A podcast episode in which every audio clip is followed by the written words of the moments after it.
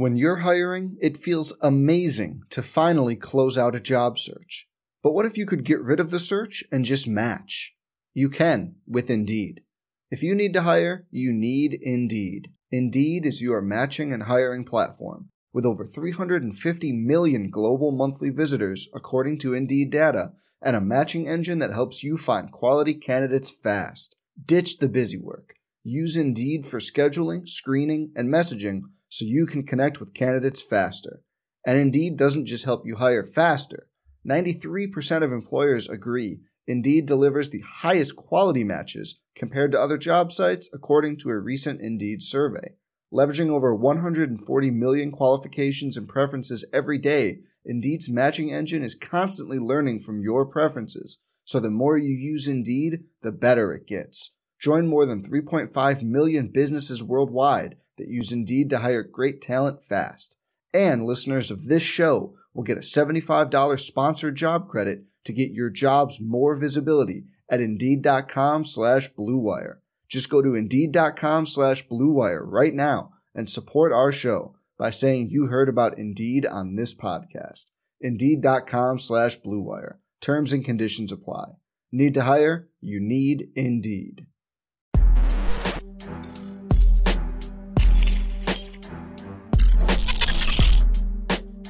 College football nerds, we are back. And if we're back, that means that offseason is almost over. And yes, for some of us working folks not named Josh Pate, there is a thing called an offseason, unfortunately. But fortunately, Josh, we're here. That's right. Josh is here getting nerdy with me. And we are going to talk all things NIL. You have read, I'm sure, because all y'all who follow us here are following us on Twitter we've got some things to say about NIL, and we haven't really done a video about it. So it's time to talk NIL. We're probably going to make a few y'all mad and a few y'all not so mad. But uh, if you want to hear this full discussion, because this is really tonight, we're recording, and Josh and I are just kind of freewheeling it, discussing about some topics that we have kind of talked on Twitter, but not so much on YouTube. So there's going to be like a long version of this in the podcast form, like one long take, couple of hours.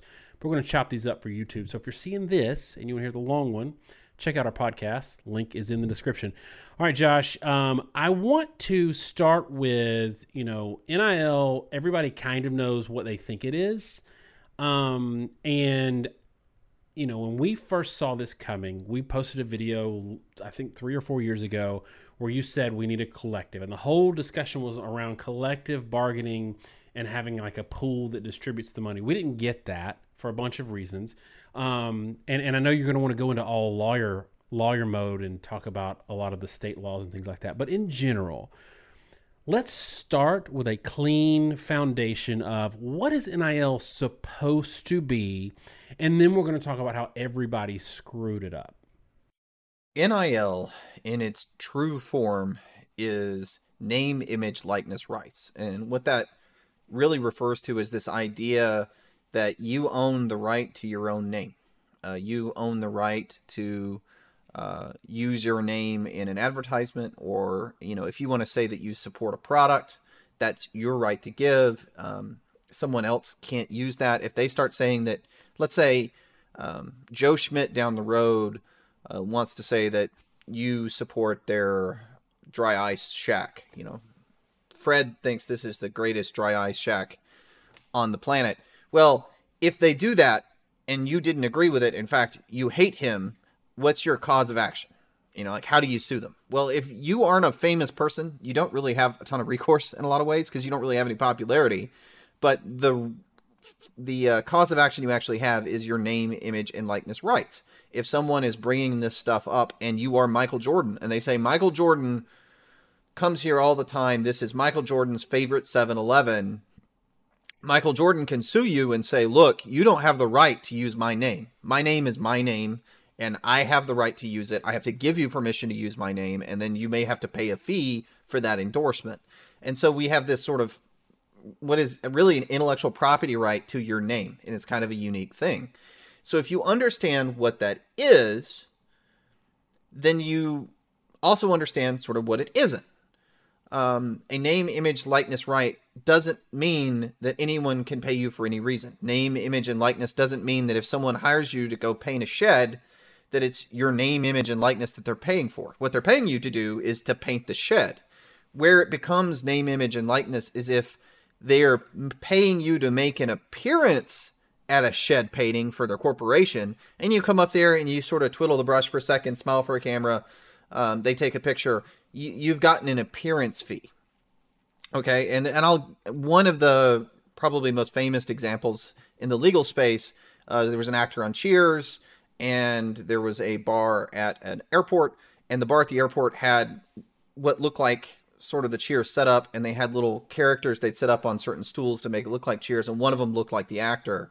And he successfully sued and said, "Hey, you can't do that. This looks like me. I didn't authorize this. Even if you're not ripping off Cheers per se, you're not close enough. I got the right to my own image and likeness. You can't just make a statue of me and sell it whenever you want to or whatever you want to. Like I get the right to uh, any money off my name. Again, name on the back of a jersey. I get the right to a statue in my honor, etc. Um, where this becomes a problem is when you know using that appearance fee concept, right? Like people pay you to come, show up, turn, smile, paint a take a picture, paint the brush they are needing to pay you for your endorsement, for your appearance, for the value of your appearance. And where NIL has gotten really screwed up is if I'm paying you to show up to my house and paint the side of my house and no one is there to see it, what am I paying for? Because at that point, you're not paying for that person's endorsement. You're not paying for their appearance because no one sees that. You, they don't. There's no market value to their appearance in that situation. Nobody knows it happened. You're just paying them as a pretext for their appearance, or rather, their appearance is a pretext for paying them. And that's where NIL has gotten a lot off the rails, is we have payments for things where it might be fifty thousand dollars a year to receive some sort of endorsement, or maybe you show up on their Twitter, but the fair market value of what's being paid, the amount of money, is way out of whack with the value of their name, right? I, you know, the fact that some second string offensive lineman at Texas, and I think right now all the Texas offensive linemen are supposed to be getting about $50,000 a year. I believe that's a public statement they put out. If they're getting $50,000 a year and you've never heard of who they are before, is that actually fair market? Is are they actually getting $50,000 in benefit? And if the answer is no, then you really aren't paying them for their name. You're paying them for something else and you're getting benefit of the name. And the something else, that's the rub, and that's what's creating the problem. Yeah, and, and you know we saw this with Texas A&M. I know A&M fans are really upset with us right now. Um, and and look, there's numbers. We don't know what the exact number is for any of these schools. Um, there's things that they report, but Josh, there's also stuff that's like really wink, wink. Come here, and we're going to pay you they don't even have that Twitter deal or that car, you know, dealership commercial deal in place and they're not announcing them. They're not posting them, you know, every single deal everywhere. So this is basically just facilitating paying people under the table. And this is one of the things that really frustrates me. And we're going to get into some a lot of things that frustrate me, but this is one that really bothers me because I don't think it's being intellectually honest. When people say, "Well, you know, this is just making you know above the table what was already going on under the table. And and they and and people say this without arguing for you know when you when Josh you say you know Addison went to USC and for 3 million dollars was a reported deal which we don't know what the number was. People say well you know he's now just getting paid what he would have gotten paid under the table. That's so far beyond the numbers that were going on under the table and the thing about the under the table money before is, Josh, is that if everybody's cheating, nobody's got a competitive advantage. But if A&M, let's say it was half of what was reported, or let's say it was like $20 million, the number of schools that could pay $20 million for a class is very small in college football, which leads me to an, an observation, Josh, that I've had that I want you to opine a bit as you are known to do. Um, isn't it weird? Because we're talking about Addison, we're talking about the kids that went to Alabama this year. You know, they just leveled up their all their weak spots on mid tier teams' backs. with the addition of free transfers, which really makes pay to play, you know, puts it into overdrive with NIL. You pair NIL with free transfers. Um, isn't it weird that the same people who are arguing for expanded playoffs under the guise of increased parity, and they're always talking about helping the little guy, these are the same people who are pushing for and celebrating unrestricted free agency and NIL in college football. There are a lot of narratives that people have that all get mixed up here. Uh, one of the most common ones is, well, we're just paying the players what they're worth. Okay, well, if we're paying the players for their worth, are we playing paying them what they're worth for their name? Are we paying them what they're worth for the football team and the output they create and the ticket sales? Because those are two very different things. NIL is just about their name. It's just about their endorsement value. What you actually mean is we're paying them what they're worth for their benefit to your football team and the quality they bring to your football team. And if that's the road we're going down, there aren't that many programs that can compete because the value of a player to Ohio State is not the value of a player to Indiana. It, it doesn't matter if he's the same quality guy. It doesn't matter how much he elevates the program. If you take someone like Penix Jr., he goes to Indiana, he has a lot of success. Is he a superstar there? Sure if he had that same level of success at Ohio State, he would be 10 times the celebrity. So for the players, there's this incentive to go to the biggest schools. And for the biggest schools, they have this pot of money that they can push to the players. And that breaks parity. And and I've it sort of warps our minds sometimes on Twitter or other places. People try to make this argument that this whole system is going to end up promoting parity at the end of the day because now everybody can get paid and so um, you know the money's going to get spread around and, uh, and, you know some places aren't going to have the money to pay guys et cetera et cetera et cetera well first you know this idea that the big schools were paying and the little schools weren't i don't buy that because the examples of schools that were cheating and the advantages they got were way too extreme hugh freeze at Ole Miss suddenly made them a superpower when they signed Nkemdiche and treadwell and all those guys and then they got caught red-handed cheating and you know, if everybody was paying the same amount of money, I don't think all the five stars would have gone to Ole Miss. The fact that they all went to Ole Miss, the fact that Nkemdiche went there, as I recall, without ever having visited the school, tells me other schools weren't paying the kind of money that Ole Miss was paying. That's just the reality of it. But if you let them pay what Ole Miss is paying, Alabama and their pocketbook, I mean, it's probably 10 times what Ole Miss has in terms of booster money, ability to funnel funds to players they can play a game that Ole Miss can't touch. And Texas A&M and Texas, they can play a game that Alabama can't touch. And so when you talk about tiers and parity, man, Texas can put a hundred times, and I mean literally a hundred times the cash on the table that Ole Miss could put down. And when you combine that with the transfer uh, portal, what that means is that Texas can look at Ole Miss roster and any player that Ole Miss has, you know, any Matt Corral uh, or, or Ely or whatever that becomes a really good player at Ole Miss, they can just buy him out from under Ole Miss's fingers. And even if Ole Miss can grab recruits at the onset, if you want to play the game of the money gets spread around, some guys get developed, some guys don't. Maybe some five stars go places where they weren't going before. You still end up with the ultimate issue of Texas doesn't really need to recruit anymore you know, if you're Texas, if you're Alabama, if you're USC, if you're Ohio State, and this is the game that you want to make legal, I don't know why you really recruit. You want to take transfers as sophomores and juniors from guys that were freshmen or soft freshman All American guys, sophomores on All American lists, and you're just going to poach them from those smaller schools because whatever, again, whatever Georgia Tech is willing to pay a starter, we know whatever money that Jahmyr Gibbs was would have gotten as a running back at Georgia Tech, even being the superstar on that team, I guarantee you he's going to make a fortune more at Alabama, and that is just gonna totally destroy whatever little semblance of parity was left in college football and turn it into a sport where the best schools have literally all the best players and the second tier schools, and I don't mean G5s, I mean the Ole Misses, the Georgia Techs, the players they have that make them have occasional good teams are all going to be gone, and they essentially get turned into G5s too.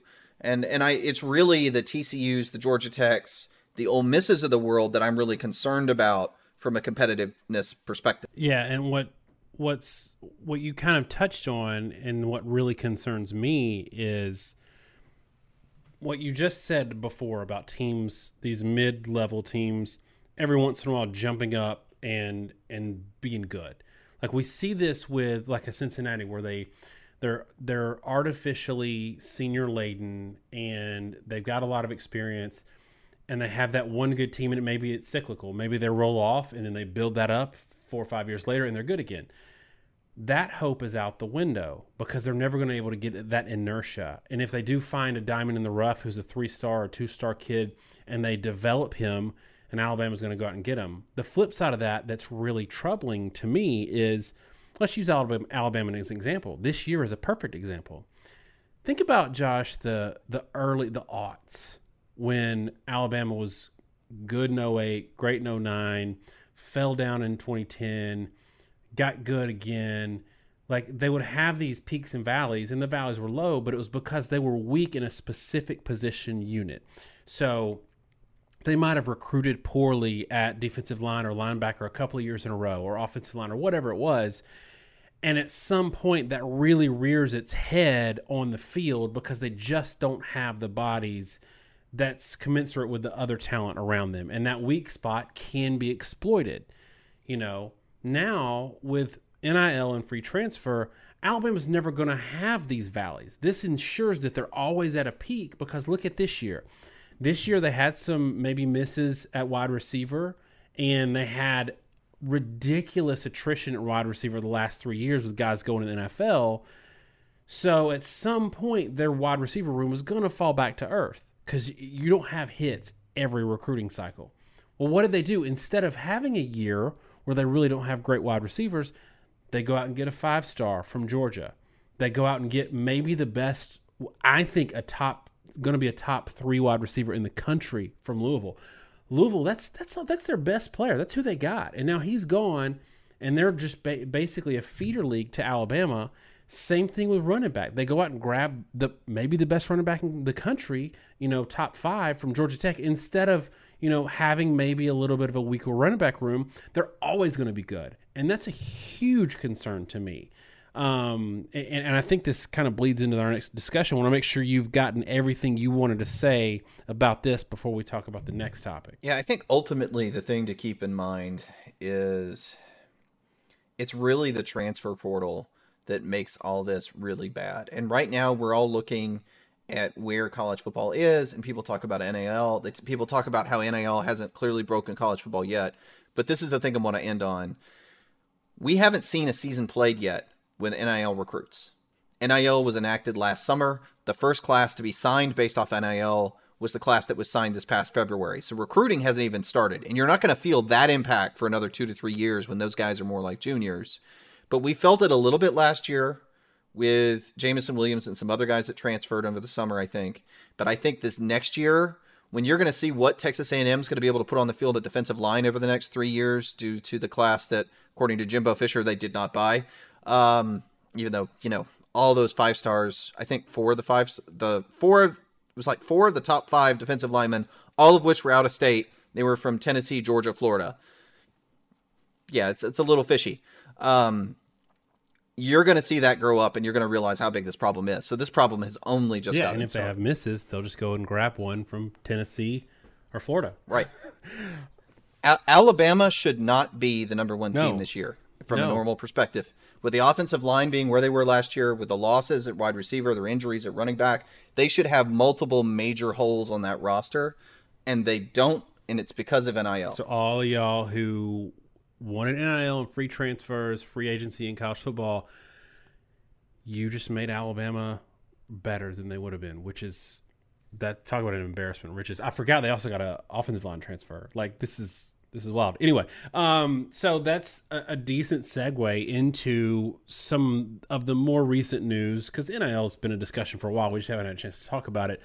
Um, Josh, super conferences. It's you know I was talking to Josh Pate the other day, and he was talking about how um, the dead period. It seems like every year something falls like manna from heaven and just gives him content to talk about. And last year it was Oklahoma and Texas coming to the SEC. This year it's all this discussion about super conferences and you know, universally, I think most college football fans are groaning about this because they see the writing on the wall and they see this becoming more of a NFL model and maybe paring down the teams that are in quote unquote D1 football. Um, and again, I want to say a lot of people that are groaning about this have to realize that NIL, free transfers, the threat of college football playoff expansion created this monster. And I'm going to let you talk about why. It comes back to what we were discussing when we talked about NIL in general. I mean, the, the simple answer here is that NIL, when we talk about NIL, we don't really mean name, image, likeness rights. What we mean is a world at which they can pay athletes for, um, you know, basically for attending their school, and they call it NIL as a quote unquote legal reason to pay them. That means that if you are a big school, you can pull players that no one else can pull. And what it also means is you start to move closer to this idea of like a feeder system. The biggest name players now, they're going to have their own independent endorsement deals. They're going to be major celebrities. You can bring them on shows. They can have their be on the cover of, you know, people realize, right? You can be on the cover in NCAA football and be an actual college athlete now. And those guys are all going to be concentrated in the major conferences. And the major conferences are going to be poaching the best players from other conferences that don't make as much money because they don't have as much TV exposure. And so you have this sort of building thing. And, you know, I, I there was a point that, you know, Daniel and I have bounced around a lot, uh, especially on Twitter. And I, I think this is maybe a good point to bring it up. I mean, when you talk about NIL one of its effects, one of the biggest things it does is it breaks any semblance of regulation in the system for how you can keep um, keep competitive advantages from becoming too big. You have to remember, college football is entertainment. It has no entitlement to exist. It has no entitlement for people to enjoy watching it. And the only reason it's successful is people do enjoy watching the sport.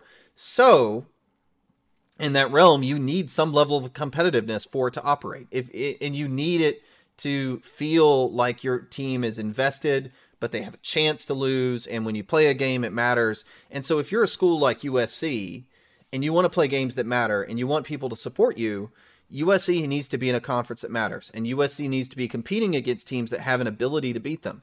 And if you're another team in that big conference, you want to get in that boat too. And one of the things that I think actually scares the big conferences along this realm is because of the lack of control right now it's possible for themselves to sort of run away from things to such an extent that you know they can't really um, they can't really maintain the engagement they want to make. If if they're so dominant that the game has become boring, it becomes a problem. Uh, if you want to draw the pro sports analog, okay, in pro sports you have a draft, you have salary caps, and all these things are designed to make sure the league stays competitive. And in our NIL scheme that we have now, it's like if Robert Kraft at the New England Patriots could go down to Florida and they could say, "All right, Brady, I don't have any salary cap to pay you an actual salary, but what I can do is give you an endorsement for my company, and that endorsement's going to be $100 million a year. So come to me, and I'll pay you $2 million a year in salary and $100 million in endorsements.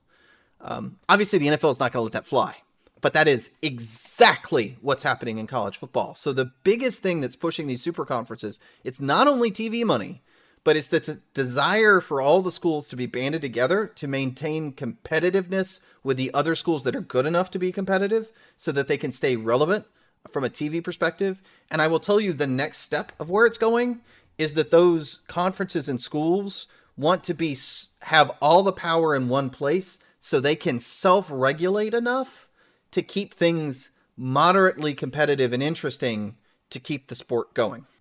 And the thing I don't love about this, Josh, is look, I, I am I am not so naive to think that this college athletics and especially college football was just about you know the purity of, of amateurism and the student athlete. Like I get it. Like that was not we we we left that a long time ago, but there was this veneer of amateurism and you know when you hear people talk about the the golden age of modern college football it was the time leading up to the end of the BCS. And for all the complaints of like the NCAA, um, you know, enforcing things back then and putting people on probation, like when the NCAA had teeth and there was no college football playoff, everybody loved college football a lot more than they do now. Everybody loved the postseason and the bowl games, and people weren't sitting out a lot more than they do now. And to me, as we move, and you think about it, it's not just the super conferences. I don't know if any of y'all been to a game in the last couple of years, but the NFLification of Saturday, the monetization of every step you make on campus from you know pushing out paid parking all the way miles and miles off campus to you know you can't just set up a tailgate anymore. You got to pay through the university if you want to get any square footage anywhere remotely interesting on campus.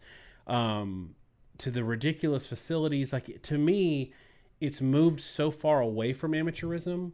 And the super conference thing is a acknowledgement of that and who suffers the most schools that in the future won't have these paycheck games to be able to field a team which means at the end of the day when we're left with like 60 D1 football teams tens of thousands of young men who would have otherwise been going to college because they were good enough at football but not good enough academically are not going to get to go to college because we are literally propping up the system to push everything towards the mo- the teams that were and the players that were already elite, that are already rich, and that were already going to go to NFL. And that's what concerns me the most is is th- that this used to be a, a, an, an academic, athletic scholarship vessel, and now it's become the NFL. Yeah, any sense of egalitarian benefit from the system is, is more or less gone. Um, you you have to realize the people that are gonna make notable money from this in the major sports are the people that are probably going to the NFL anyway. And yeah, there are probably some examples. I don't. I what the most recent would probably be like Dylan Moses at Alabama that tore up his knee. Doesn't I forget if he went undrafted or seventh round, but he wasn't really anything like the player he was thought he was going to be. Um, yeah, yeah, yeah. That's another one. Guys like that. Yeah, there's some there's some examples of people will help, but the people it's going to hurt the most are the people at the G5s. And, and there's probably going to be some programs that fold into this environment. Um, I would have to think some programs at least step down to FCS if they don't fold entirely. And for those couple guys that you help that had a chance to be a millionaire and now they merely have a college education and the $2 million in insurance policy, you have hundreds of kids that aren't going to get a scholarship at all. And I, I don't know that that's a good trade off. And there's one more thing I think we should touch on or at least one more thing we should touch on before we move on, and that is, I think the financial realities of the system and how that forced the moves. I don't blame USC and UCLA for leaving the Pac-12. I, I know there's a lot of anger from Pac-12 fans, but the reality for USC and UCLA is they were in a conference that wasn't willing to spend the money we're talking about spending to compete and was not able to do so. I mean, on a and you're not even talking, Josh. You're not even talking about NNL because we you've you've been on this for a while, and I wanted to I want to make clear to everybody who hasn't maybe followed us on Twitter, you're not just talking about backing up the Brinks truck and paying $50 million to steal a class. You're talking about just basic stuff. Yeah, so uh, this is a topic I've been on for a long time. There there are a lot of those Pac-12 schools that don't have dedicated football facilities. You know, they certainly don't have all have indoor football facilities and all that kind of thing. And that starts to eat at recruiting. Um, when they don't, you know, you can go walk into most any Big Ten or SEC school, and you're going to find they have a dedicated weight room, a dedicated football facility, dedicated practice facilities. And you go to a Pac 12 school, and they got a crappy shared gym for the whole athletic department. It it ain't going to fly. Uh, and, and, so you end up losing out on recruits. Um, and what's happened over time is one NIL. I think they saw the writing on the wall that NIL was a whole other whole other level of having to pay in that they weren't going to match and because they aren't paying up, and I mean on a school by school basis, they are not investing in their programs the way they have, fan interest is really died. And because fan interest has died across the board, the TV contracts and the revenue generated by these schools is garbage. And USC may have a lot of support, but their TV revenue, I, the TV revenue gap between them and the average Big Ten school was expected to be $50 million a year and their athletic department budget is somewhere around I think 140 million. And to talk, give you a concrete example of how messed up the priorities were, at least in my opinion, Stanford has a seven and a half billion dollar budget, billion with a B, seventy-five hundred million dollars. They were going to run a twelve million dollar deficit in the athletic department, so they cut eleven sports. And they certainly aren't investing in the football program with that kind of a monetary uh, perspective. So you've got a, you've got schools with again, literally the, the kind of numbers we're talking here are orders of magnitude, right? 10 times the endowment, 10 times the budget of an SEC school, and they will not pay a fifth of what the SEC school does for these sort of athletic programs. And it's because of the academic focus of the administrators, it's because of their lack of knowledge of how this works. And it created such a bad environment that the only way a USC could compete and the is to generate more money and the only way they can generate more money is going to a conference that's going to be interesting enough for people to actually watch their games because they care. So, Josh, last thing on this, I'm just going to ask you what you think. Do you think USC spent all this money um, and did all this stuff for Lincoln Lincoln Riley? And, and I imagine they had to spend a lot of NIL, NIL money to get the players they got with that package deal.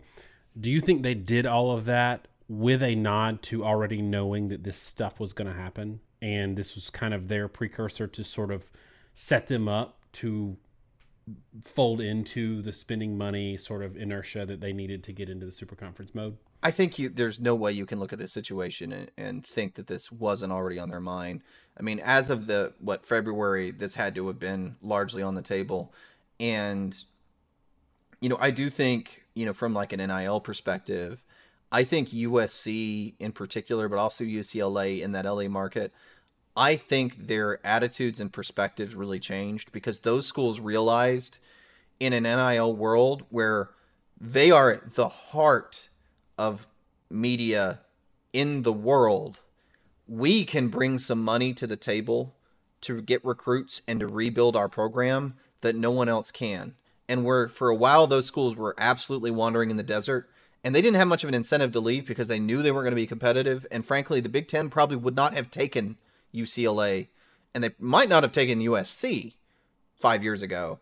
In this new NIL world, they bring so many more resources to that aspect of things that they realized they could compete and they realized they were attractive enough. And I think that's when they go after Lincoln Riley because they they they see a path to being good again, and then they look at the Big Ten. And I think all this is tied together to them realizing there's a new reality where they and I I, I want to you know maybe this is the last thing to note is there are several schools like that. I think USC's one. I think Tennessee is an obvious obvious one. Um, you know, you got the owner of the Cleveland Browns. It's a huge supporter. He's a multi-billionaire. Miami has billion multi-billionaire boosters that are dumping money in the program. Several programs like this that are going to become players that have not been for several years. Oklahoma State. Yep, Oklahoma State potentially. I think you could maybe even a school like Nebraska, just because of how rabid their their donor base is. Um, they're going to move up, and at the same time, there's a lot of other schools. I mentioned Ole Miss is a because it's a particularly good example. Um, Mississippi State and Ole Miss are good schools. They have very very uh, loyal fans. I'm not ragging the program, but from a money support perspective, the media market they're in, they can't really compete with like Tennessee and Miami. Strangely enough, and so you're going to see some schools step way, way, way up, particularly like Tennessee is a historic powerhouse. Miami was a historic powerhouse at one point. USC was. They're going to step back up to the top. And then schools that have kind of risen up. TCU is another one. TCU is just doomed in this whole environment. A lot of other school for every school that steps up to. Sorry, Parker. Yeah, for every school that steps up like that, you're going to see two or three fall down. I think it's a very important part that people haven't really talked about enough. Well, and I want to lean into it a little bit in this next kind of segment, and, and y'all let us know. Um, this is the third video I think we're going to do in this segment. If you like this kind of freewheeling discussion that gets chopped up and put into other videos, because it's not a live show, we do that some with live shows, but this is just a kind of a different format for us. Um, kind of the dark future of college football, and, and I think that like we're at a pivot point where we're, we're doing a little minority report thing where we're, we're precogging this and this could go this direction, but it doesn't have to go this direction. But I want to outline for, for all the people that are that are so much for player mobility and this notion of players' rights where they were exploited before. And we're not saying they weren't, but I think that the pendulum has swung so far without consideration for unintended consequences. Um, we're heading we're heading if we don't correct if we don't course correct we are heading into a dark future of college football and i would say that there's two things that i want to really touch on and the first one is what it's going to do to these lesser teams. The second one is the delicate balance of fan interest in this sport because it's so unique. I want to talk about that in a second. So I'm setting it up for you so you can be thinking.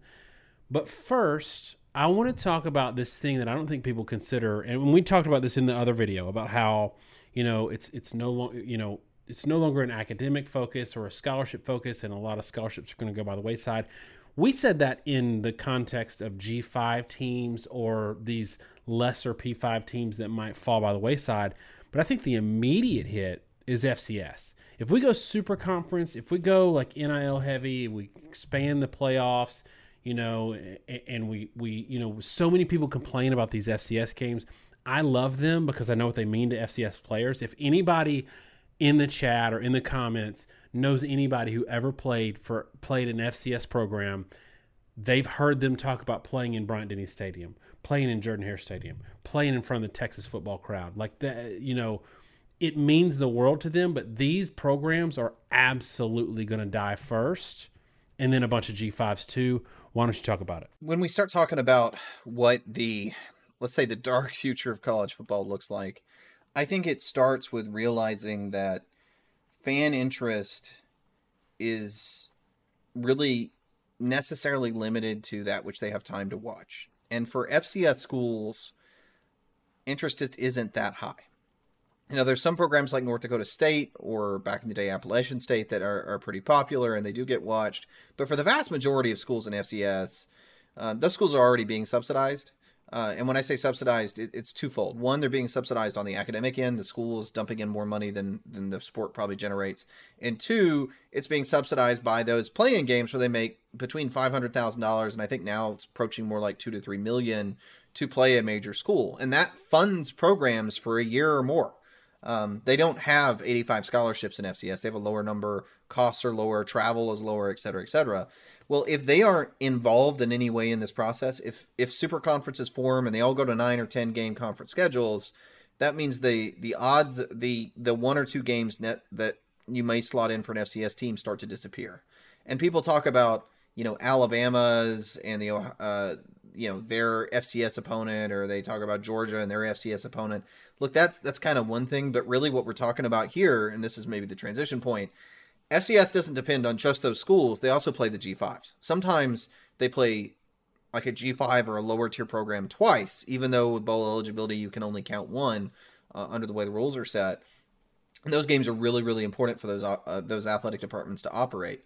But if the G5 gets separated from the super conferences, where they don't get to play the super conferences anymore, then those schools are going to be desperate for revenue and they're not going to want to play as many FCS games. So you can get hit really on both ends. For the for the super conferences, the G5 games are the one or, you know, the once a year outlier and for the G5 games, they can maybe afford an FCS, but that's that's a payment game and they've got to be able to make more by hosting their game than they pay out by giving the FCS game. It's usually a revenue source, right? You you want an extra home game, you don't want to pay someone to travel You do it that way. But if their revenue falls, that falls. And I think maybe maybe that segues into another point if we're sort of dancing around this issue talking about revenue and all that. Does the revenue fall? Why does the revenue fall? Where does the revenue go? That's the heart of the issue because I think there is a spiral for revenue and fan interest that is really dangerous and it's the thing that could cause these sorts of dominoes to start falling and cause these sorts of shifts in the college football landscape that has a lot of negative consequences. Yeah, I'll, I'll give you an example of this. Fans, fans aren't going to tolerate fall camp holdouts, and we saw this, I think, at Miami for basketball, um, where we had a holdout because he wanted a, a, better NIL deal or something like that because um, he had a good tournament, something like that.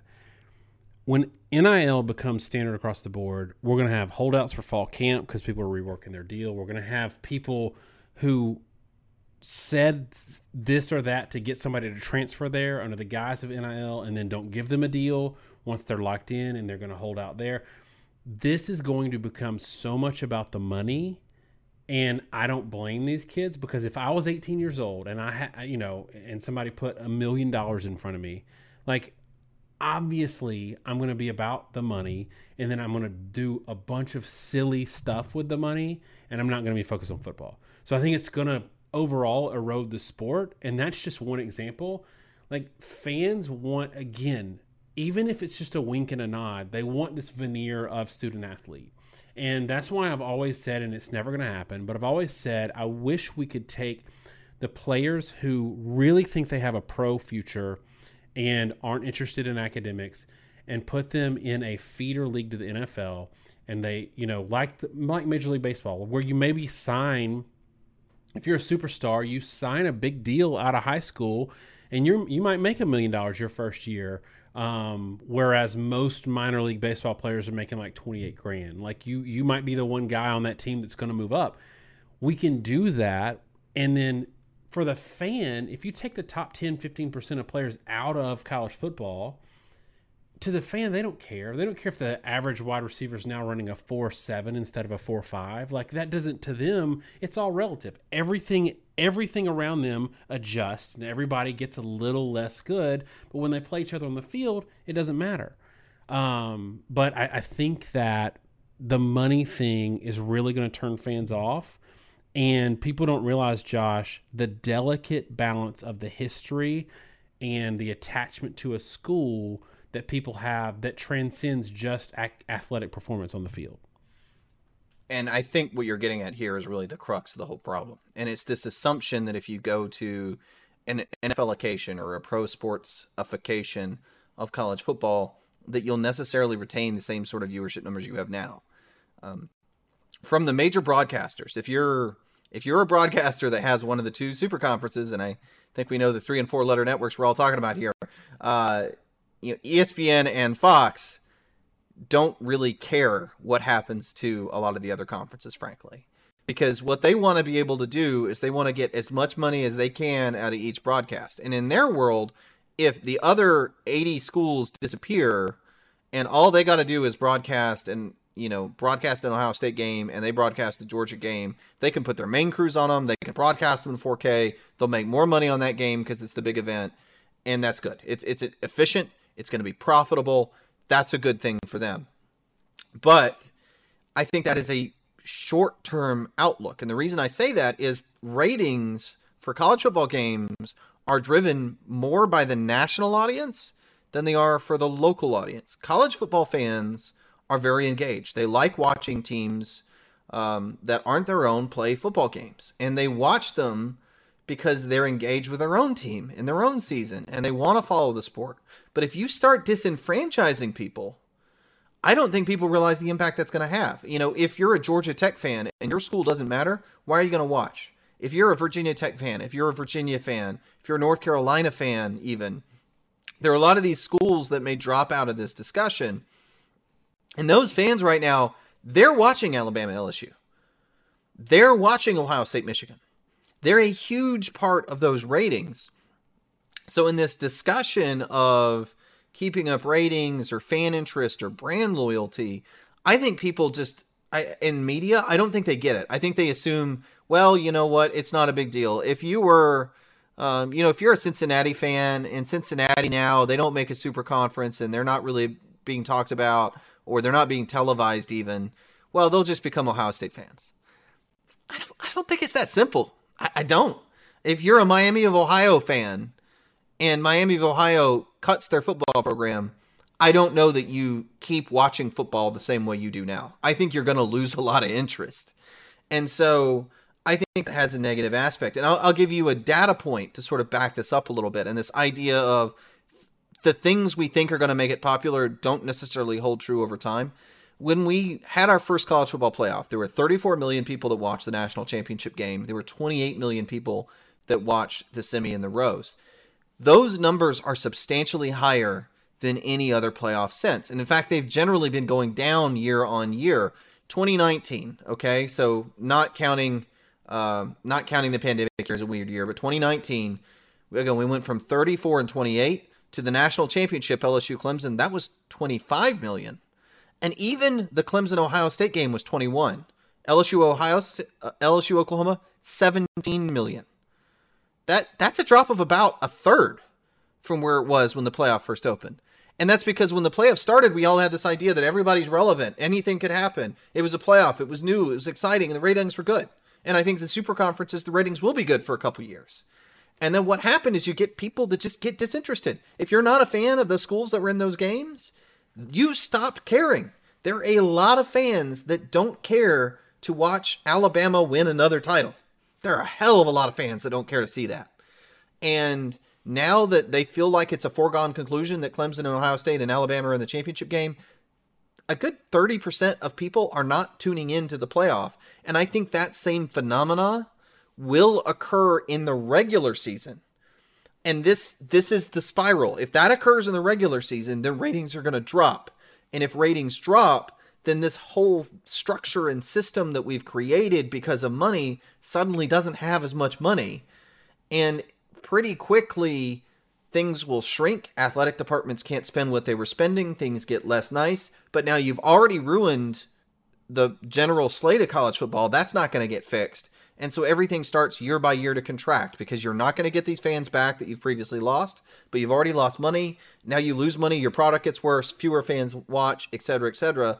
And and I want to uh, end this whole missive with this one point before I turn it back to you um, when you talk USC and UCLA, and I said in another another discussion that'll probably end up in a different video if you're watching online, I don't blame USC and UCLA for leaving, but a part of that is that UCLA, USC and UCLA had to act in their own interest, right? There's a $50 million gap per year coming between the Pac 12 and the Big Ten and the new TV networks, and they've got to leave. But the problem is they have to leave because they, for their survival, if they want to be a major program, they can't afford the $50 million gap. But by leaving, they may destroy the Pac 12, which may destroy all fan interest in the Pac 12, which actually could mean, and probably will mean, ratings for Big Ten games goes down because West Coast fans won't have any interest in the sport anymore. So USC and UCLA leave for more money themselves, but in doing so, everybody makes less money. And as a sport, the sport nets less money from this move, even though the individual schools they may go up a little bit. Um, and this this whole scenario is the very definition of a race to the bottom. People making moves for their own individual benefit that hurt the group and the collective. And over time, it hurts the group and collective so much that the move you did to make yourself money ends up hurting you money and hurting you in money, and then everybody ends up poorer than where they started with. And Josh, this is this is interesting because what you're saying is basically short-term interest for very limited people benefit. And, and who argues with us the most on NIL and transfers? Agents, play representatives, people who can come in, bleed the situation dry, personally benefit, get out, and leave a dead carcass you know, in their wake. And that's what's going to happen with college football if everything is about an immediate money thing. The same thing with the networks. They don't understand the fan the, the delicate nature of the fan interest and what will happen. And you're right like in 05 texas and usc everybody in the country watching these two teams. Everybody in the country watched that going down to that game and then that game had massive interest. You know, if you look at um, Birmingham, Alabama, is the number one rated market for college football. And if you look when Ohio State plays Michigan, you'll have their respective like you'll have the bigger like Detroit, Columbus, not necessarily Ann Arbor because it's smaller and everybody's there, not necessarily watching it on TV. Like the third or fourth down is going to be Birmingham. Greenville, South Carolina, always in the top 10. Uh, Baton Rouge, always in the top 10 for games out of market. And that perfectly underscores what you're saying is it's a it's a national sport that's going hyper regionalized because they're overreacting to short-term situations and it's it's crazy to me because the people that are worried about this or complaining about this with parity going away and super conferences, they started this with the playoff. The playoff was supposed to solve the problem of Alabama LSU in 2011. It didn't solve it. And what it did, unintended consequences, is that not only the ratings that we were talking about in the playoffs, but also all the bowls that used to have super high interest, New Year's Six bowls, and then the other kind of secondary bowls, nobody cares anymore because it's all about the playoffs. So, what's their answer right now, Josh? Super conferences and 16 team playoffs. And to me, that just totally it's it's a misunderstanding of what college football is and you touched on it earlier and this is maybe the last thing we'll say i'll let you close out with this is not only the delicate fan interest but the uniqueness of the regular season is is in jeopardy right now and i don't think people realize that if the interest of the regular season goes away then the interest for college football goes away right and and i'm going to give you another statistic so if you look at from 2005 all the way to 2014. Every New Year's Six Bowl, that is the Sugar Bowl, Orange Bowl, Fiesta Bowl, Rose Bowl, including the national title, but I'm really talking about the minor bowls. You had one bowl in that entire period that did not have 5 million viewers. That was West Virginia Clemson, and and it had, uh, sorry, it had a 4.5 rating. I'm looking at ratings right now, 4.5 rating. The smallest viewer number for that was 7 point, you know what? Sorry, can I just start over, Daniel? Because I screwed that up.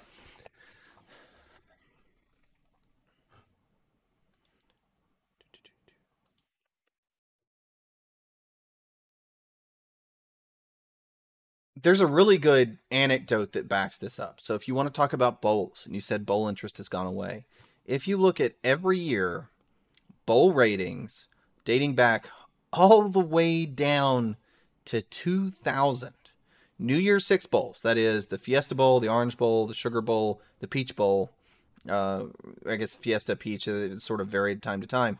There was one game in that entire period that was under seven and a half million, and that was the West Virginia Clemson game in 2011.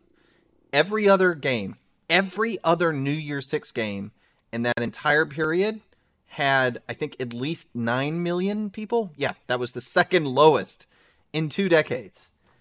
Last year, ratings for the New Year's Six Bowls, not a single one had nine million. The best was UGA. Uh, I say last year, uh, I mean, like I'm really talking about 2020 because are the numbers we have. But 2020, the Peach Bowl had 8.7 million. The Orange Bowl had 7.5. The Fiesta Bowl, Iowa State, Oregon, only had 6.7. Cotton Bowl, Oklahoma, Florida, only 5.7 million people watched it. And you go back, all right, you say, like, well, that's fine. That was that was 2020. That's the pandemic. All right, let's go back a couple years. 2018, uh, the Fiesta Bowl only had 8.4 million. That was LSU, Central Florida, Florida, Michigan, 8.3 million people. The the BCS bowls have been consistently lower post playoff in terms of ratings than before. I don't mean competitiveness, I mean ratings. And that should be your indicator for where the regular season could go. Because if all these people are tuned out and they don't care and they feel like my school doesn't matter, so why do I care? I'm not going to watch the rest of the sport. You're going to see the national ratings go down. And everything in the sport depends on that. Now, the viewpoint from a lot of people has been, well, we need to expand the playoff because then we're going to stay relevant the whole season. Look, one, that's not really true. Again, that's a short term thing, maybe just like the first year of the playoff. Playoff numbers and bowl numbers were crazy in 2014 because everybody had this idea that every, someone different was going to win every year. And it went away because the reality is we discovered that you give Alabama and Ohio State a mulligan and Clemson a mulligan, and one of them is just going to win in a playoff.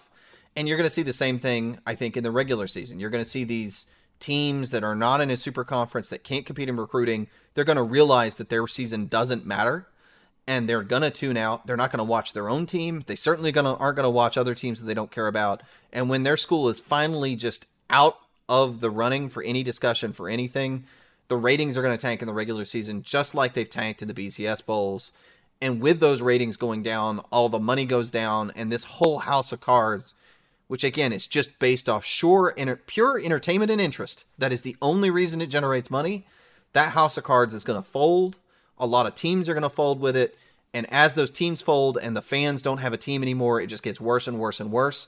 And I think the worst reality you could end up with is a college football world that's maybe two dozen teams, but because they're the only ones playing, they're two dozen teams playing for far fewer fans than they do today.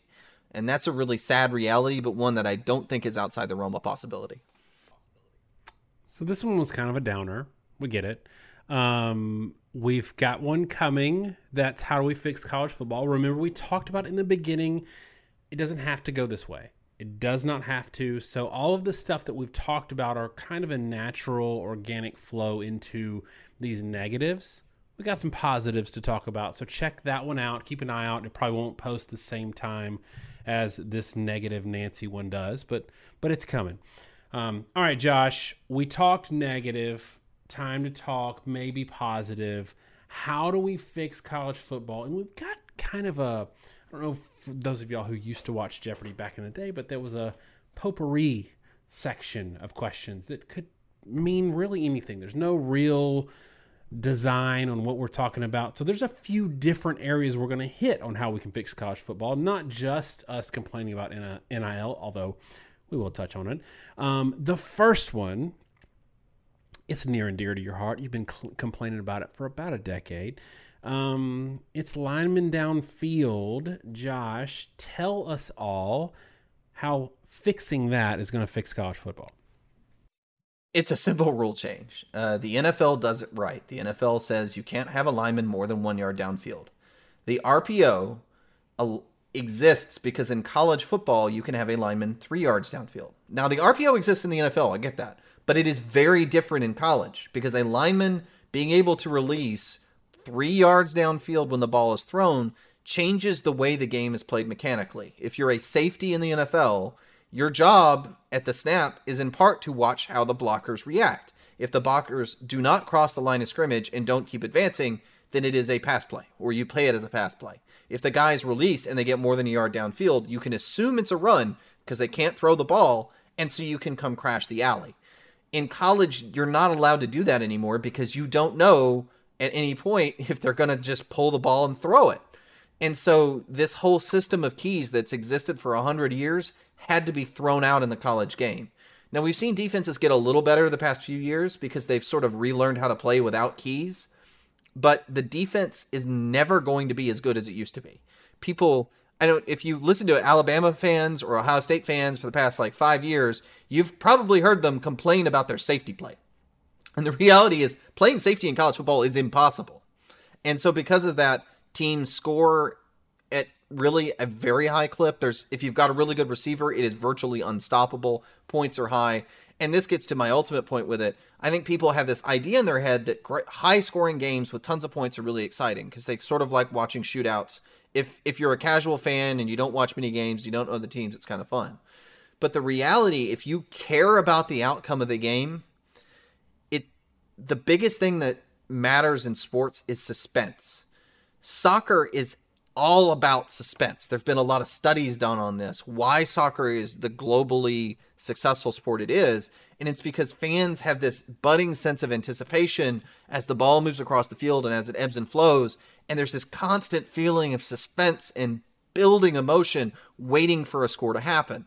The same thing's true in most other sports, uh, particularly baseball's a little bit this way, right? Like you're waiting if you're really invested in your team and you're watching a game, you know that at any moment man, he could pop off that home run and it's going to change the whole game.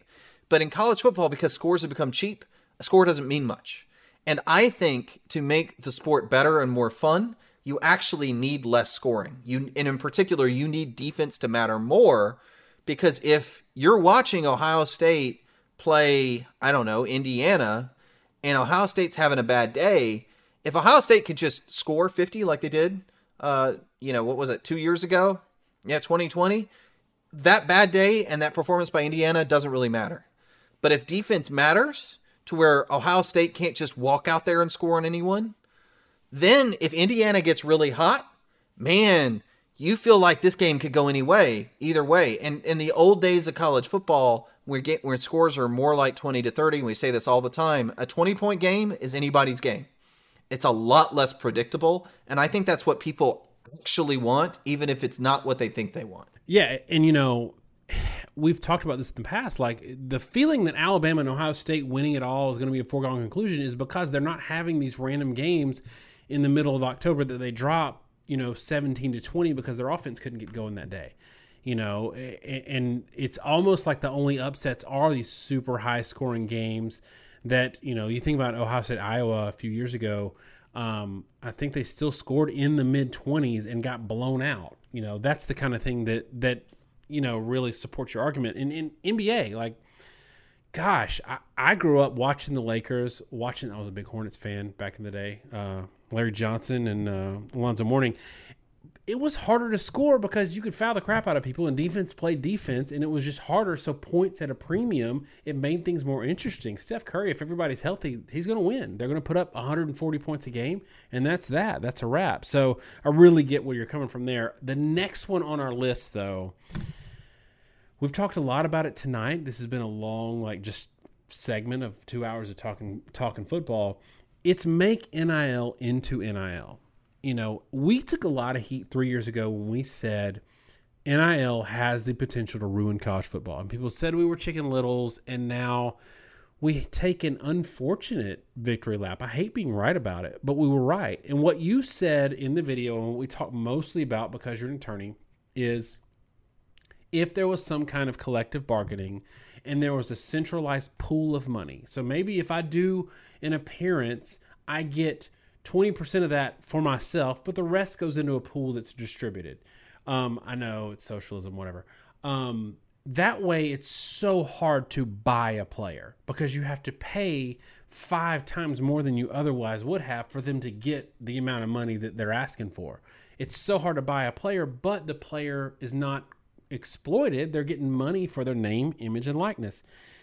Also, if we make it NIL, where it's actually about their name, image, and, li- and likeness, and not just pay to come play here, then again, it's it's more it's pure. It's more about it's more about the sport and the player, and not so much about just whoever's got the biggest coffers getting somebody to come there and and Josh, I think that we've you know we've talked so many talked about so many points on NIL tonight.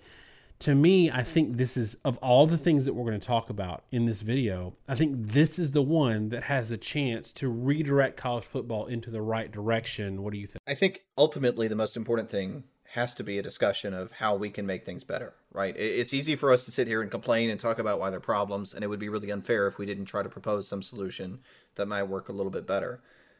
NIL in a, when we had discussions, we've been having these for probably dating back all the way to five years, but we had a major video three years about it. Um, whenever we have these discussions, we always have people, and they're usually people uh, related to the agency space or uh, people that wanted to do player representation that come out and say, "Well, you know, there's there's all these all these athletes that need to be able to make money and here's this olympian and, and, lots of female olympians that couldn't make money and gymnasts and stuff. And none of them really wanted to address the realities of the sports that actually make money for all the athletic departments. Due to title ix every male scholarship by law must be matched with a female scholarship. And so most of the sports are female scholarships that exist by necessity and they all i mean literally all run at a deficit I think there might be one or two women's teams in any sport in the entirety of college athletics that actually turns a profit. Every other one, literally every other female team in every sport is funded by the male teams. And so you have to be cognizant of the fact that the football team makes 100 million where your women's basketball team makes 200,000. And the realities of those two teams in sports are totally different. And what we failed to do was to create a regulatory structure for the major money making sports where they have an entirely different set of problems because of the money they can they can generate. Um, I think the clearinghouse model, the pooling money model, is the only one that I've heard that sounds like it would be successful. And you say 20% to a player, I mean, I think it could be higher than that. It could be 40%, it could be 50%, 60%. But the point is, if you want to spend you know, $5 million trying to buy a player to come to your school, okay, he gets 2 million of it.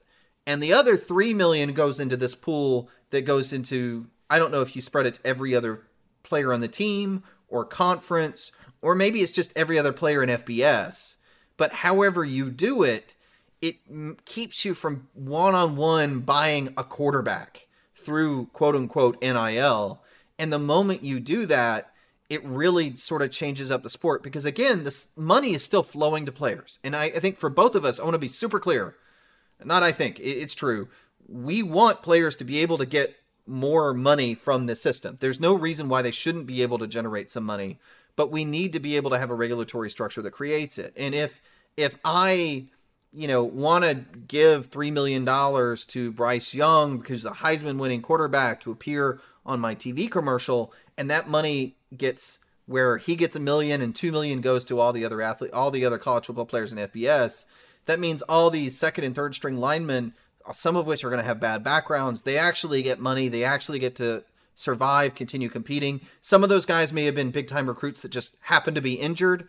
They're not going to ever be millionaires and they can keep going. Well, Bryce Young still gets a million dollars, and hey, this guy's going to go to the NFL, be drafted in the first round, and he's going to make a lot of money on top of it. And when you pair that with a clearinghouse, and again, the clearinghouse's goal would be when you want to make a deal, you come to us, you say, here's the deal. We say, okay, we'll negotiate. You know, they sit and they just basically approve the deal that you negotiate with the players. Then you can verify that they're actually for name, image, and likeness money still goes to the athletes. It would be still a lot of money, but you start you really really tamp down the direct pay for play situation that we've got now and that's important for competitiveness. Yeah, we real quick, Josh, we went from athletes are basically involved in modern day slavery and can't eat and they're exploited to hey, if this guy needs to make $8 million next year on an NIL deal to transfer immediately, that's his right. I think that we, there's something in between like that, that I think that we can land on. But one of the things that's making the problem worse is free transfers. And I'm going to let you run with most of this, but I got one thing that I think nobody's thinking about right now. And I was I was walking my dog Shout out to Waffles, um, Australian Shepherd. He's eight months old and he's killing us because he's got way too much energy. And I was thinking about like um, we talk about the the problem of NIL plus transfers because the rich are always going to get richer, and we think about the immediate immediate examples of like Addison going to USC or you know the Louisville kid going to Alabama or you know basically everybody that went to Alabama this offseason – but I also was thinking about this this other scenario of like these schools that have large pools of money and they do these collectives where everybody on the team gets paid, which I think is a good thing. But if I'm the third string, whatever, and I'm, I'm not getting any playing time, but I'm making 50K a year through this collective. In the past, not getting any playing time, I might have transferred and made Kent State a little bit better, made Oregon State a little bit better right? Instead, they stay bad because I stay where I'm at and I'm staying third string. I'm not getting a lot of playing time because $50,000 to me versus zero that Kent State could pay me is a lot of money. So I don't go anywhere. So I think everything we're doing with NIL plus free transfers is ensuring that the best players either flow to or stay at the best programs. And it's the at a hundred percent expense of the tier two or worse programs. There has to be some sort of limit on free instant transfers. And this is one of the big things we want to note. The world of NIL plus transfers has only existed last year for two months because those rule changes happened at the start of July and then camp was in the middle of August. So you didn't have many kids that jumped. We don't really know what that impact is going to be. And I don't think people appreciate the sheer number of transfers that have occurred at major programs. LSU had 26 players, 26 transfer in and out of that school. USC basically built, I think, half the offensive starters off transfers. Alabama is going to be between a third and half of their offensive starters are going to be transfers. And so it's going to, I don't think people understand, even still quite yet, how bad that's actually going to be. We saw what Jameson Williams did for Alabama last year, and that was an isolated case. It's going to be literally, again, that's a theme of this whole podcast when we put it out 10 times the impact that you've seen to this point. And so I think you have to do something to limit the free transfer pool. I don't really have a problem with the graduate transfer rule at all. And the reason for that is the guys that are trying to go pro, the guys that are superstars, probably aren't going to stick around for a graduate degree. So that that rule really hasn't ever done a ton. You get some movement with it, but it's not a big deal.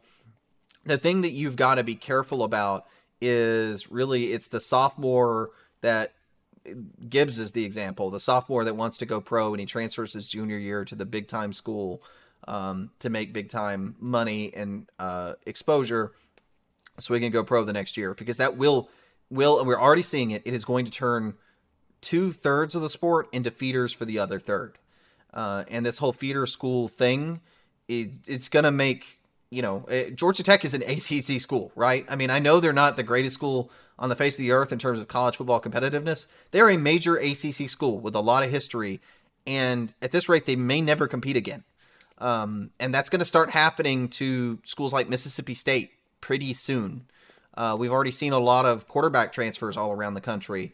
And so I, I don't know what the rule is. I don't, maybe if it's not a full season, maybe they have to sit out half a season, right? Maybe you got to sit out the first six games of the year.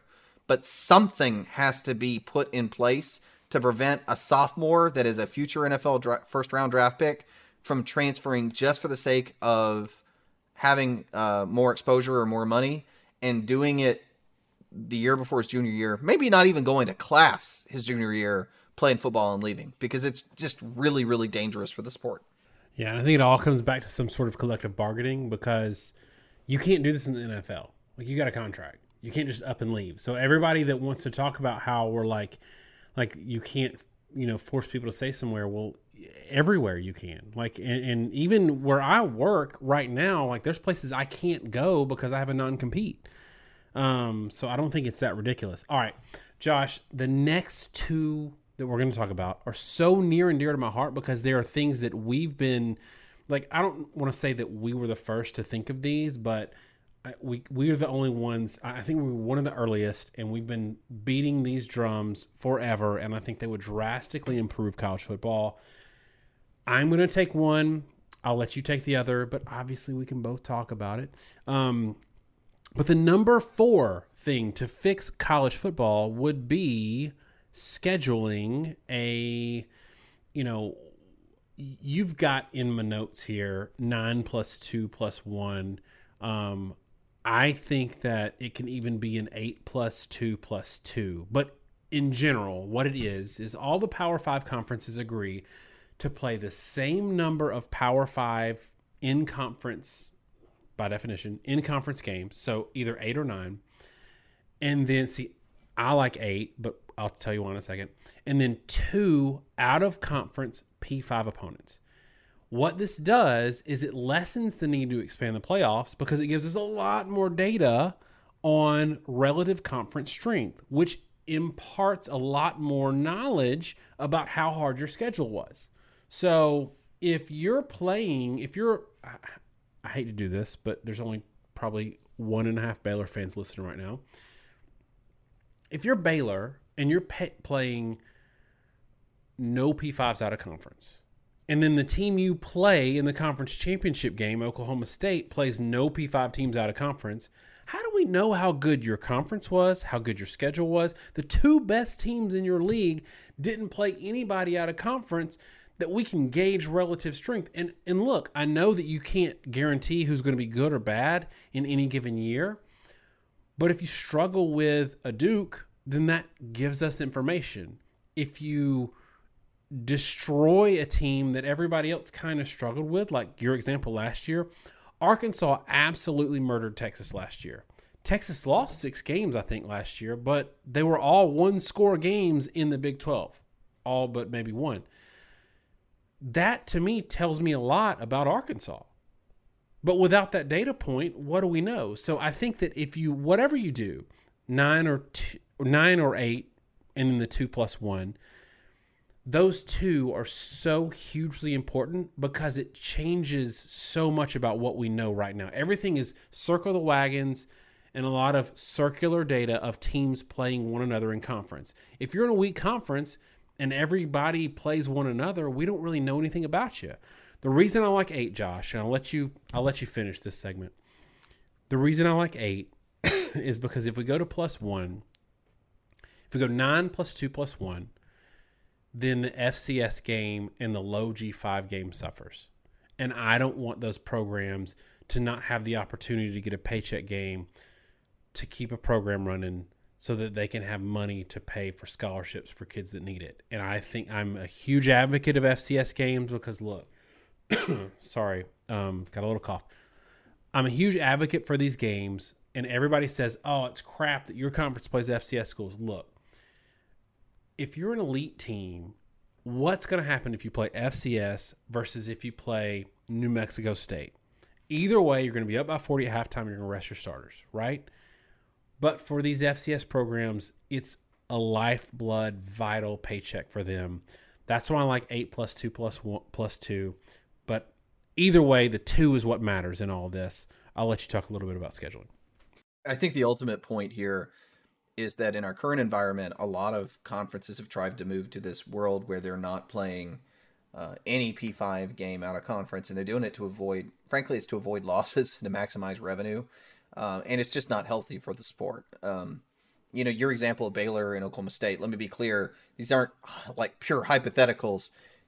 Baylor has been continually not playing any P5 out of conference. These are things. This is actually something that happened or has been happening. Yeah, Oklahoma State didn't and Baylor didn't last year. Right. That that is a thing that happened. It wasn't just a weird hypothetical. Minnesota, the year that they were really good, um, and made uh made a New York Six bowl or New Year Six or something close to it. I can't remember. It was a few years ago. They did not play a P five out of conference. They've done that a couple times, and and that's just not healthy. And rather than saying you know, it, and I think the only people advocating for for the not P5 out of conference, or at least, and you know, I'm not saying fans advocating, but really administrators, is people that have the realization that they probably wouldn't win a lot of those games. But otherwise, you know, rather than saying, "Hey, let's just play nine games ourselves, two uh, G5s and an FCS," and then our champion automatically goes to the playoff, where we're just going to blind ourselves to what happens to the playoff. Why not just face the reality of making the regular season like the playoff? You know, if you want to say, well, it's not fair because you don't have access and you don't know what would happen if a Pac 12 team played the SEC team, have them play each other. Play it during the regular season. Make that matter. Make the regular season more interesting. Make us have a better idea where the conferences are at. And yeah, sometimes you're going to get duds. You know, you're going to get like uh, last year. If you look, uh, last couple years, it's funny. If you look at SEC like out of conference records, uh, Vanderbilt's been playing a lot of P5 teams out of conference, and they get they lose. Uh, and, and, yeah, there's still going to be Vanderbilt games uh, out of conference. But if if you do this and everybody has to play two, then somebody's going to play A and M, somebody's going to play LSU, somebody's going to play Georgia, and and you see you know middle ground, high ground, low ground, like all this data point, all this mixing up. People in one conference are going to see teams in another conference. They're going to actually have a reason to watch them play football. It would be so, so healthy in every shape and form for the sport. And it's a shame we haven't done it. But I, I think, um, you know, I'm hoping with the super conference move that there'll be some attempt to have these out of conference games. My fear is that they're going to go the other direction and they're only going to play people in their own conference. But that's a whole other discussion.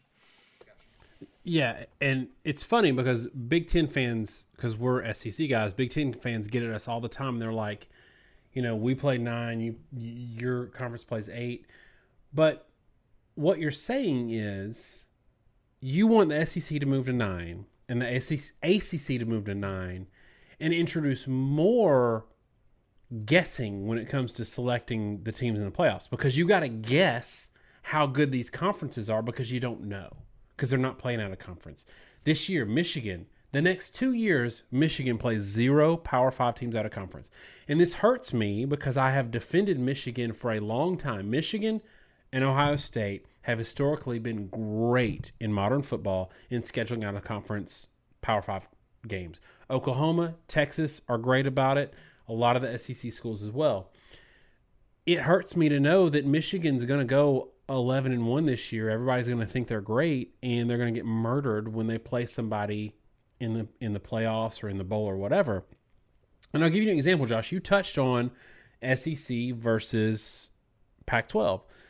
Auburn now has beaten two Pac 12 champions. I think Oregon won the year that Auburn beat them. Either way, so Auburn beat Washington a couple years ago, then beat Oregon. Auburn both years was kind of a middle, middling SEC team, beat the Pac-12 champion. When so Oregon then lost to Arizona State later that year, so they had two losses, didn't make the playoffs. And a lot of people are saying if Oregon had just not scheduled Auburn and scheduled some cupcake like SEC teams do, which ignores the fact that Auburn is an SEC team, um, then they would have made the playoffs because they'd had a clean record, twelve and one. But to your point, like, is that like? So you're saying you don't want to make the playoffs because you're good enough. You want to make the playoffs because you found some loophole to not play anybody, and then make it that way and get murdered in the playoffs. But at least you made the playoffs. I hate that idea, um, and I hope we get away from it. But like you, I fear that with super conferences, we're going to get into more of having to guess on who's good and who's not good because everybody's just going to play within the conference because the conference is so huge. They're going to move to nine or 10 games. And we're just going to have to assume that you're good with a couple of losses, which is going to lead into a playoff expansion discussion. And that's a great segue for you to talk about our fifth point in the thing that we've been this is a drum we've been beating for a while, Josh, and everybody loves it, but apparently nobody's considering it. Is the college football nerds playoff structure? I'll let you take it away. The goal of a playoff should be twofold. The first goal of the playoff should be to create a competitive playoff for teams that have a reasonable chance of winning the playoff. The second goal should be to provide some level of inclusion for teams that you don't know enough about. A lot of playoff expansion theories that go out there are all about access, but they're access from this idea like Daniel was just talking about this idea that, you know, Oregon, well, they lost to Auburn. If they hadn't played Auburn, they would have made it. So we should have a guaranteed slot in the playoff. Um, I, I don't agree with that. Okay. Like if you're not good enough to, beat Auburn that year, you're also not going to be good enough to run a multi game playoff slate the reality of college football is in a given year, there are about three to five teams that have any reasonable shot of winning a playoff. Not a one off game, right? Because any weird things happen. You can win a one off game. All sports are like that, though I will say college football is the, by far the most chalk heavy sport of any of them. But still, one off things happen. But if you want to do that two or three times in a row, there are only about three to five teams that can win two or three of those games in a row. And so you need to create a structure that facilitates all this in a meaningful way. And our structure that we've long been proponents from, ironically, is expansion, but it's expansion to six. And, there's a reason for that. Uh, in, in my view, the best playoff structures are six, then four, then 12, and then eight. Um, and I'll get into that in a second. But at six, you capture what has historically always been the realm of competitive schools. There have been a couple years where you could make an argument for five. 2014 was actually one of them. You could make an argument that TCU would have had a reasonable chance to win playoff games. I, I know, shout out to Parker. There are people that believe TCU probably could have won the playoff. I don't agree with that because I think Ohio State was a juggernaut that year. But I, I, can see the argument for five or six. There's also been plenty of times where a G5 team that is really, really good may not be able to make the top four because of it's just way too hard for there not to be four one loss or undefeated P5 champions. But going to six gives them a chance to get in. What it doesn't do is you don't capture three loss teams. Several times in the last 10 years, you have a three loss team that would make the top eight. Uh, 2018, Washington is a really good example in, in, in, all of these regards. I think they were um, P5 champion, they were three losses. And if you three unranked losses and in an auto bid structure would have made the playoffs regardless of rank. Right. And then so that gets to the other point of this, which is that you need to have six. They need to be just the top six, no automatic seeding, right? At that point, with six teams, you can capture all five conference champions and a G5. So there's no reason to say you don't have access as a conference champion. If you are a conference champion and you've proven it through the season, you have one loss or you have no losses, you're going to be in the top six. What I don't want to do is include 2018 Washington, which if you force this scenario in an auto bid structure, even if you had went to eight teams, UCF does not get in in 2018 because Notre Dame had to get in as an undefeated and they were an independent and Washington has to be included as an automatic qualifier. And if you run the numbers, UCF gets bumped out to put Washington in. So you don't want an automatic qualifier system. And with six, you still have a lot of reason to go undefeated and have a hard schedule, to schedule hard out of conference, because if you're first or second, you get a bye. And so now there's this reason to be first or second again, which is really important for the sport. There's a damage that comes with any loss in the season, which builds suspense for the Ohio States and, and Alabamas. You expand access just enough to give everybody a reasonable shot to get in that has a reasonable chance to win the playoff. And you don't capture teams seven plus because those teams are just never going to be good enough to beat the top three or the top three in quality. I know there's often people talk about the upsets in the top four, but it's usually because there's one or two teams in the top four that are major underdogs that we know are just in there because they're undefeated. But the only thing you need to do to fix that is maybe expand it by one or two. But even then, most of the time, you're not going to really help. This gets to one more aspect I want to talk about before I flip it back to you, and that is matchups. The biggest complaint with the playoff has been first round blowouts. And one of the reasons we have first round blowouts is because the difference between teams can be really, really severe in the top 10. As you expand the playoff out, if you go to an 8 team, a 12 team, etc., those first round playoff matchups get really, really tough. Um, that 2018 example, right? I don't need to see Alabama play three loss Washington in round one. Uh, it's not going to be good football. And so you, if you move away from a structure that is a multiple of two, basically. So a four team, eight team, uh, 16 team on the far end. If you move to a bye structure, what that lets you do, because first and second, number one and number two sit out. Or as I said, I would take 12. Why would I take 12 over eight? Because then you keep the first four teams, number one through number four, get a bye. So you end up with five versus 12 and six versus 11. By doing that, you're a lot more likely to have competitive first round games. Five versus 12 is historically a lot closer in quality than one and eight, two and seven, et cetera, et cetera. So that's what I would say is a playoff structure. I think a bye is actually really healthy. I think it shouldn't expand very much. And I would rather it be four than eight or 12 because again, I don't think number eight or number 12 is going to be consistently competitive, but I do think moving to a bye structure where the first round is going to be competitive with each other. And then now you get number one playing the winner of a game. So they're going to play the better of two teams. And you're, you're much more likely to have an entertaining playoff and an engaging playoff where teams have a realistic chance to win. Yeah. And I think that it does another thing that it preserves, and you kind of touched on this, it preserves the regular season's intrigue and interest. And that's what we need to consider, and that nobody's considering when they're like, oh, I'll go to 16 teams.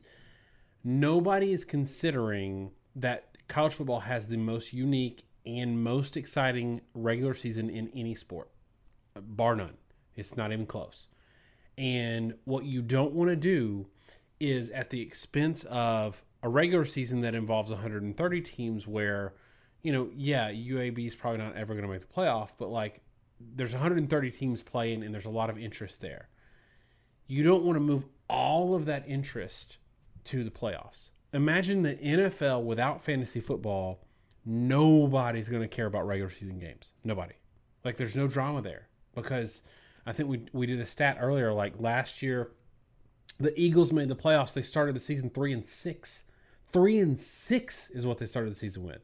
And they still made the playoffs. Nobody wants that, right?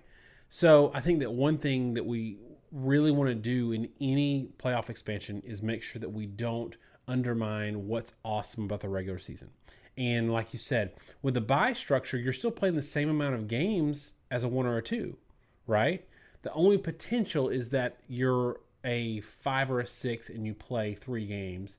Um, that's the only added, you know, addition there. I also want to make sure that we don't play too many games because it's already a grueling season. And you remember when they added these conference championship games, it was kind of a, you know, segue into that. But, you know, and then the 12th regular season game. But that means everybody plays that game. And they're not going to go back to 11 or 10 to accommodate the playoffs.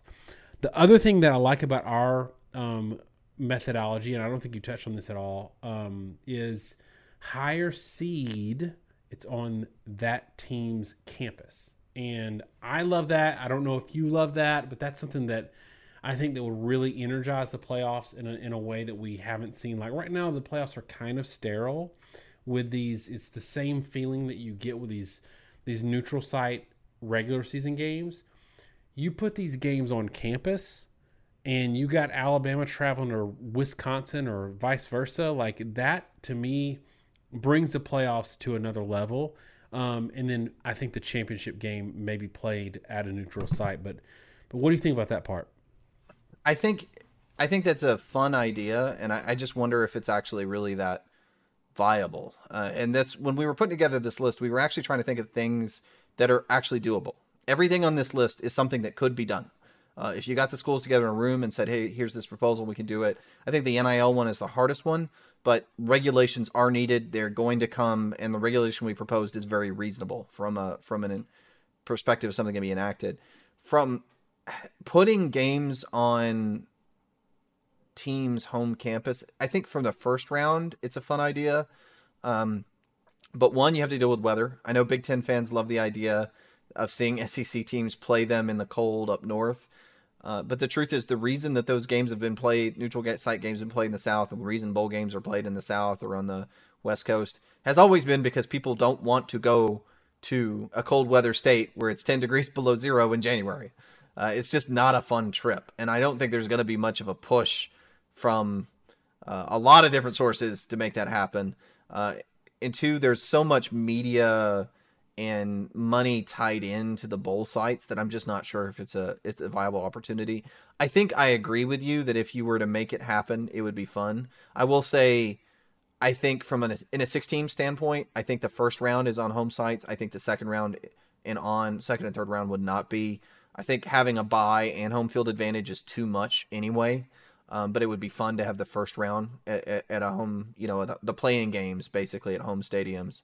Um, I think one of the things that a lot of the 12 and 16 team playoff people aren't thinking about is the cost as a fan to travel to to a bunch of games in the postseason. It's it's insane. Yeah, a lot of those. Uh, I think they're also expe- underestimating the cost of the teams. Yeah, uh, most te- most teams lose money traveling to bowls, and I know the playoff teams don't. They make a good amount of money but when you start going to like 16 team playoffs, the money revenue generated, we already talking about uh, early on in, in one of our other segments, right? Ratings. Uh, we were talking about ratings for uh, non championship games and how they're not really that high, right? They're often a fifth or a tenth of what the championship game makes.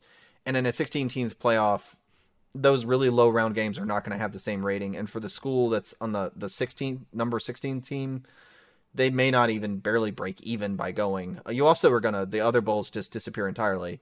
Um, so there's two things I want to note there, or two things I want to note before I turn it back to you, because normal brainstorm world for us. But one um, is I do think you have to remember the cost of expanding the playoff, and the cost is that other bowls don't exist. We talk about this a lot. UCF Auburn in 2017 is a really fun story that gets brought up all the time.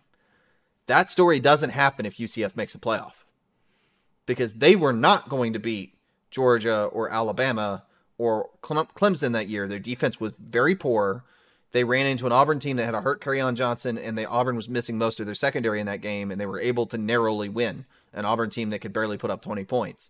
They would have been run all over by the major teams. And again, yeah, Auburn beat Alabama. Auburn beat an Alabama team that didn't have any linebackers and was starting third string players in that game. Alabama was a completely different team in the playoff than they were at the end of the regular season. Uh, Georgia would have been two. Uh, it just, it, or Georgia not would have been, was two, uh, really, compared to where they were when they played Auburn. So that, all those games, all those fun storylines, Boise State, Oklahoma, I think a lot of those go away. And that's a shame if you expand it too far. Um, and then the other, the other thing I want to end on, stuff that we haven't considered, one would be promotion relegation. Um, I said that I didn't want to talk about things that I thought were outside the realm of possibility. Promotion relegation is a big one because if you're a football team, you want to talk about money, and this is why I'm bringing it up. A Mississippi State cannot afford to be relegated. They don't make a ton of profit. They have to really push to. They gen- they spend a lot of money. Don't get me wrong, and they invest a ton in their program but they do it because they have to.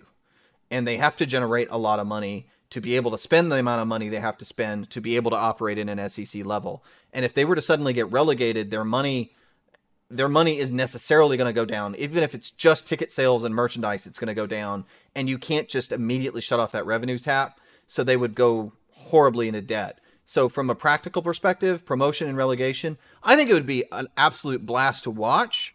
But because of the practical structures of college football and athletic department budgets and whatnot, it always irks me when it gets discussed because it's just completely impossible to implement at the college level. It can never happen. It will never happen. It, it, it's just like a hypothetical world pipe dream about a sport that doesn't exist. An anecdote about that I remember a while back.